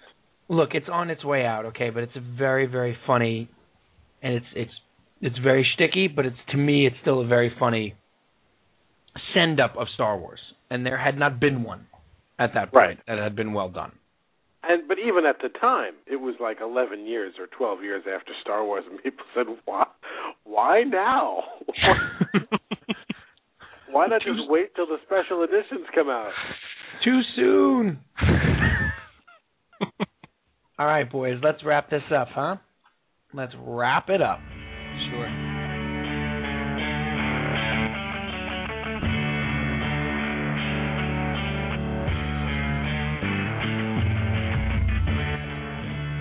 All right, let's uh, first uh, thank Dr. Ray staff for calling in tonight. Hopefully, uh, soon we have him in full again uh, for a night. But uh, thanks for calling in, brother. Full frontal. Full frontal. That's right. With Rob Gronkowski. Uh, let's And go Dick to Van Patten. and Dick Van Patten. Let's go to the bishop for his final unload. I like doing this show twice, and I think we could do two episodes in one night every week. So let's do that. Let's do an East Coast, West Coast, Central Mountain Time, and one for Guatemala. I'm in. nice. All right, uh, Cal, final unload. My final unload is a uh, happy birthday to uh, Jonathon Niese, who was born 25 years ago today. All right, and He's struck him out! Struck him out! The Mets have won the World Series! And they're jamming and crowding all over Jesse Orosco. The dream has come true. the dream has come true. Good night, everybody.